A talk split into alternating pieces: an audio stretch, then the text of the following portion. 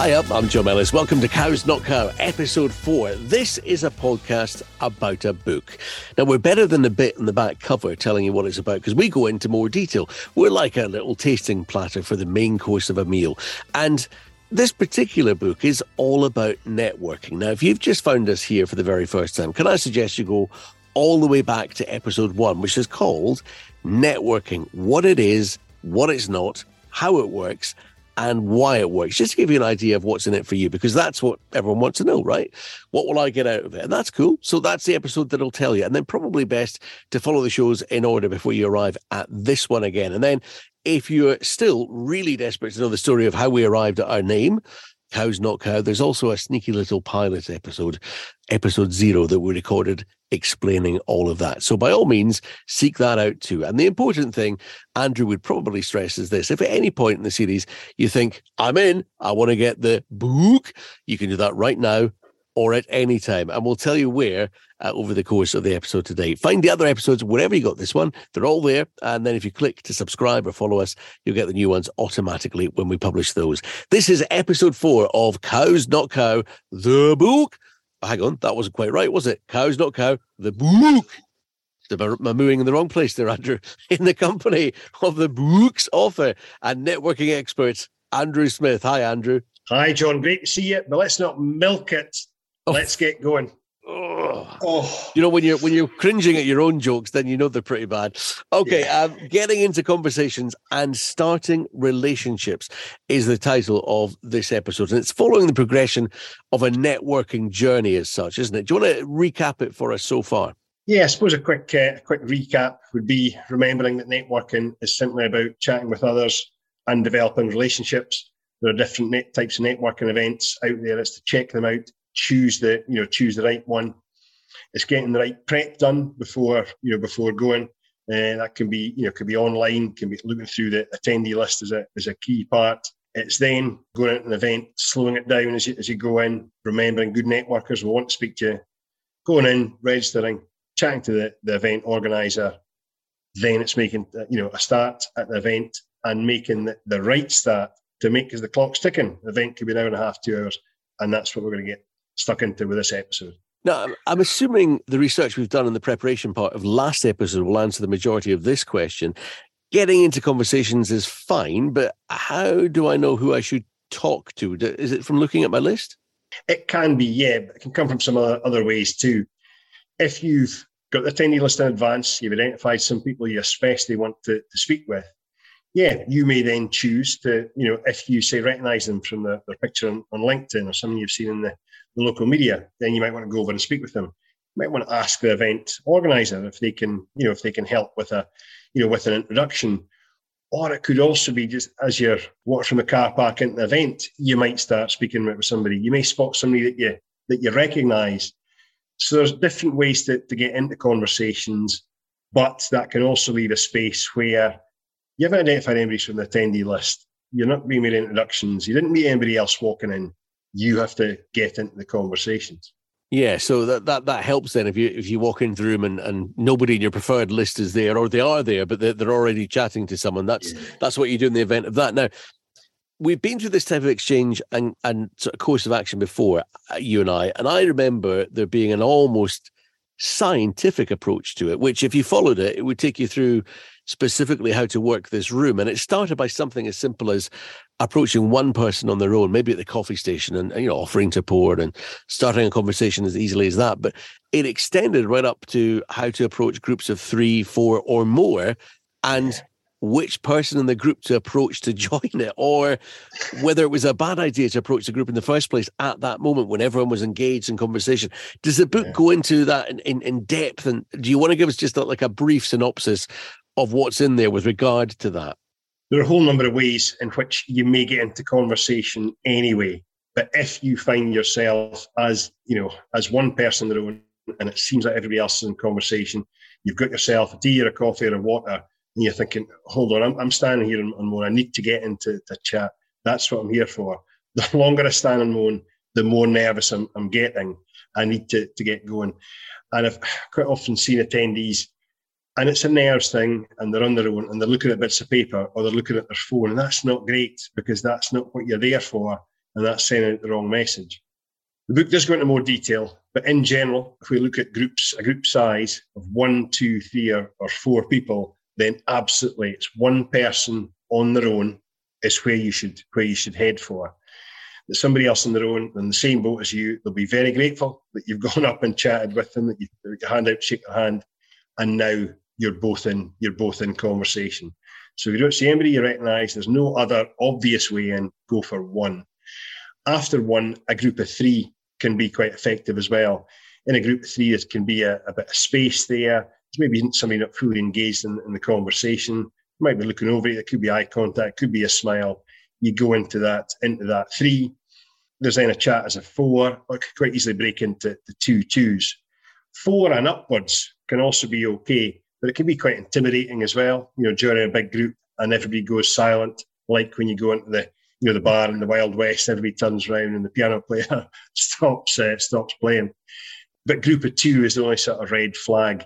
It could be two people that are deep in conversation, and you'll see that in their see that in their body language.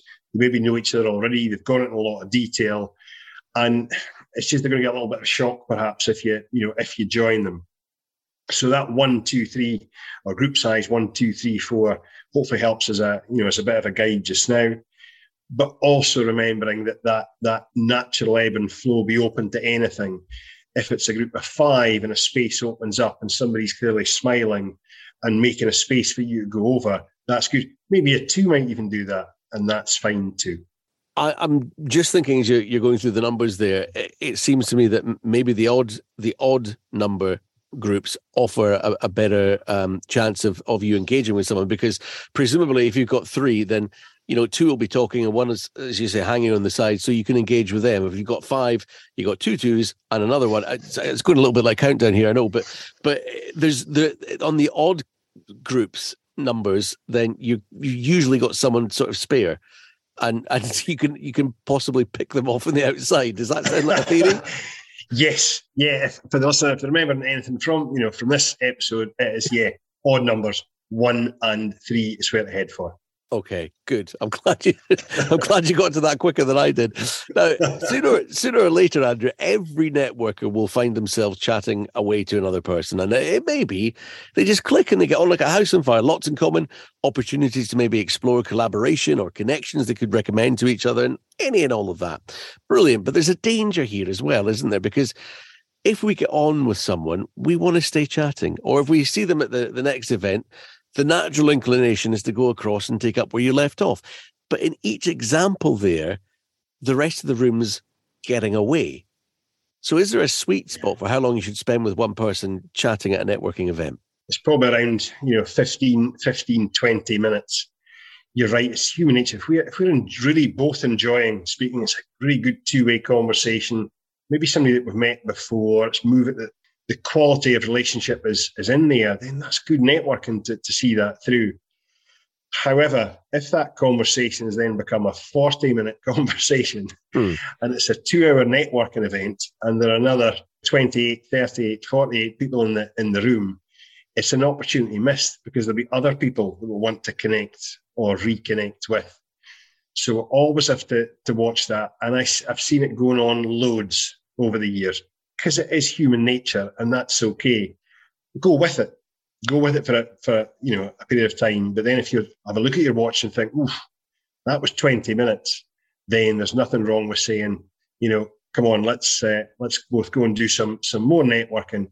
But you know, I'm keen to you know keen to chat more. Do you have a coffee maybe sometime next week and, and catch up? Absolutely, and, and of push it to the outside of that event. That's a good idea. Uh, on, on the flip side of things, there'll be people listening to this thinking, I don't even know what to say to start a conversation. I I I always think, you know, hands up, face the wall, kick your wallet or purse in this direction. That's a good one. All right, maybe not, but I I always come away with their contact details. No, in in the book, do you cover ways of of striking up a conversation which seem natural and relaxed? Because let's not forget, I mean, this this entire situation that we're talking about, networking in general, it's contrived, right? It's not organic. You're in this environment, and broadly speaking, everybody has the same agenda. How do you go about then normalizing that in a calm and authentic way? That's an interesting thing. What what are the tips there? It's it's remembering for a start that, that everybody's in, in the same boat. you're right. It's an unnatural situation, but it's based on the, the natural situation of, of chatting with, with people. Also remembering that people expect conversations to be to be joined at any time and they want to meet new people and they want to meet new people again. The simplest thing, some of the simple things to, to start with are I think it's good practice if you're joining a, a group, a group of particular size, of saying, "Do you mind if I, do you mind if I join you?" That's a, that's a good start. You want to get don't try and share too much when you're joining that as well. Put out your hand saying, "You know, hi, I'm John. You know, do you mind for mind if I join you?" And one or two handshakes. That that's fine. In terms of, of asking questions, it is more comfortable if you're doing it, you know, doing it one on, you know, one on one but I've quite often been asked, what are great questions to ask? You don't think about the great questions at, at, the start. You know, you can be asking quite straightforward questions like, is this the first time you've you've been to an event? You know, do you enjoy these events? Do you know a lot of people at the event? Um, is the first time you've been to this venue? What else have you been to this this venue for then? And it's okay to strike up conversation with small talk. It can be about the the weather, the venue, what they've been doing that that day. What, hopefully, if it's two way, what, what you've been doing that day. So small talk's good, but it's the basics to start off with, and it can quite often be work. You know, what what do you do? Are you busy at the moment? What you know, why are you so, so busy? So it's the the quick fire questions, often closed questions to start with, but they are the things that get the conversation going. Asking about things that are the non-work things with them that you kind of have to develop the relationship maybe a little bit more first. I wouldn't recommend start off with. Keep it short, keep it simple as you get into the chat. Now, in the same way, we're going to meet someone we just get on with. The opposite is likely to be there at some stage as well, isn't it? Where, you know, you just can't see anything in common or any reason why you would continue chatting with this person. Do we still have to pursue that person as a new contact, or can we just kill it stone dead, dismiss the idea based on how it felt in the room at the time? We hit it off with, with some people, and we don't have to worry too much about you know questions to ask and you know building up the rapport. It's coming naturally, but you're right. In some ways, we just other people we just don't click. Nothing wrong with them or with us. It just doesn't flow. Or the conversation can be very, very one-sided, and we're thinking this is not really what I'm, you know, what I'm looking for here. I would still recommend that you have them as a as a contact you never know who they know. You never know also, you know, sort of they may just be particularly nervous in that environment. And if you met them again in a different environment, or you met them one to one, the conversation could go much better. But we're there to have two way conversations. And I would always recommend that when they draw breath and pick your time, not when they're coming up to the punchline of a story or a joke, you know, be decent about it, you know, and say, you know, thanks for your time today. I'm sure you can do more networking as I am. Do you have a card? and then go your, your separate ways. Connect with them online. Chances are you probably won't arrange to have a coffee with them because if that chat you had at the event is a guide, you're probably not going to then commit, you know, more time seeing them. But still leave it in a good way, get the details, connect with them online. You never know when you might bump into them again. Okay, good advice let's move on to the actual content of the conversation again, because this is um, sometimes where I think we're undone by nerves. Uh, you mentioned already, you know, you, you, always get people saying to you, but how will I know what to say? And it's a bit like my kid pulling me into the queue at the shops and saying to me, you know, will you speak to the lady at the checkout? I don't know what to say to her. And quite often, you know, if, if it's if he's got an item, like say we're in a sports shop, he doesn't actually have to speak at all because he's just handing it over and it's a transaction. We've worked on how do you normally start a conversation and and and getting into it, but here's here's what's interesting. What do we have to fit into that conversation, Andrew? I mean, what do we have to get from it? What do we have to put in? I suppose when you're one of possibly 30 or 40 people, that person could be meeting in, in that networking environment. You want to be memorable somehow. Any tips for achieving that simply? If you're asking questions and you're showing real interest and it is clear you're you're listening because you're asking questions about their, their answers, you'll be memorable from from doing that. It's a myth that you need to have red spiky hair or you know kiss me quick hat or see you Jimmy Wigg or whatever to be memorable at an event. Yeah, you would be, but you absolutely don't need to, to do that. If you ask questions and listen properly, people like that you stand out and remember how you made them feel by doing that, which is a which is a key thing. On the other side, yes, you've got to have the key things you want to get across. You want to get across your name, business, what you do, and if you can, what makes you different. but you don't have long because anybody could join the conversation at any time. Your group of two becomes three, four, three, four, five, six. So again, that's where I think writing it down, or at least having it in your head and thinking, right, these are the key things that I want to get across. Anything else is a, is a bonus. But it comes back to asking questions that if you ask questions, showing us, and you ask somebody about them, their work, how long have they been doing it for? What did they do before? What's changed recently in, in their sector? Has the company got plans to grow? How has their how has their role changed? What do they enjoy the most about their work? That's something you find out so much key information, but you really make somebody feel listened to. Sorry, were you speaking? No, I'm joking. I'm joking. I'm joking. I um, I, I, was smirking there when you said, you know, you don't need to have red spiky hair or a kiss me quick uh, top or um, you know, a see you Jimmy hat. I think I know one person that's got all three of those things. Yeah, and, and they've worn them to networking events. You probably know them too. We'll not mention them yes. Good, good contact of mine. Yeah, yeah. I might play them back this at one point. The other thing there, you you. Uh, you touched on, and it's a famous quote. I can't for the life of me remember who it was that said it, but in the business that I work in as well, we use this once as a, what we call a strap line um, or a mission statement, and it's it's that that thing of people will forget what you said, they'll forget what you did, but they'll never forget how you made them feel. And uh, it's it's something that is is absolutely true. Now, this episode is, is called getting into conversations and starting relationships so moving on to the, the sort of starting relationship phase how do we leave that conversation so that a, a, a starting relationship is, is initiated? You mentioned there, you know, could be as simple as, oh, let's have a coffee at some point. Yeah, it, it can be. If we've had a good conversation, and especially if it's been, you know, joined by others, you know, and we've or we've chosen to to stop it because we want to speak to other people at the event as well. I think both parties are going to, you know, want to have that conversation. I want to have that, yeah, uninterrupted conversation, you know, by meeting, by meeting one on one. But you might have 10 good conversations at the event, and you're not going thinking, well, both parties want to then, you know, meet up afterwards. So at least make sure that you're planning to do something afterwards in terms of, you know, sending an email saying just, you know, quick note, good to good to meet you. Hope we enjoy the party at the weekend. Maybe see you again soon, John. You're connecting online as well. So you've done something there in terms of, of moving things on. You're going to see each other's social media content, each other's contact details. So that still moves it on from conversation towards relationship. But in some cases, absolutely have that one on one coffee and conversation. I'm wondering how involved the, the book um, gets in this subject because uh, I know in, in the past, and this is something that I think sort of newbie networkers might miss out on. They get the idea of going to the event, they get the idea of researching for the event, they get the idea of what they've got to say at the event, and you know, uh, it's all about getting contacts. What they don't necessarily budget for in their mind, in their in their diary, is the bit that comes afterwards, where you actually have to block book time to say, right, I'm going to follow up on all these today. I've made 10 contacts and I want to get in touch with each of them at least by sending an email that's going to take you what I don't know, uh, even if it's just a couple of lines, it's going to take an hour, right? So, give me an idea of what you discuss in more length in the book uh, on on this subject of sort of striking up relationships afterwards.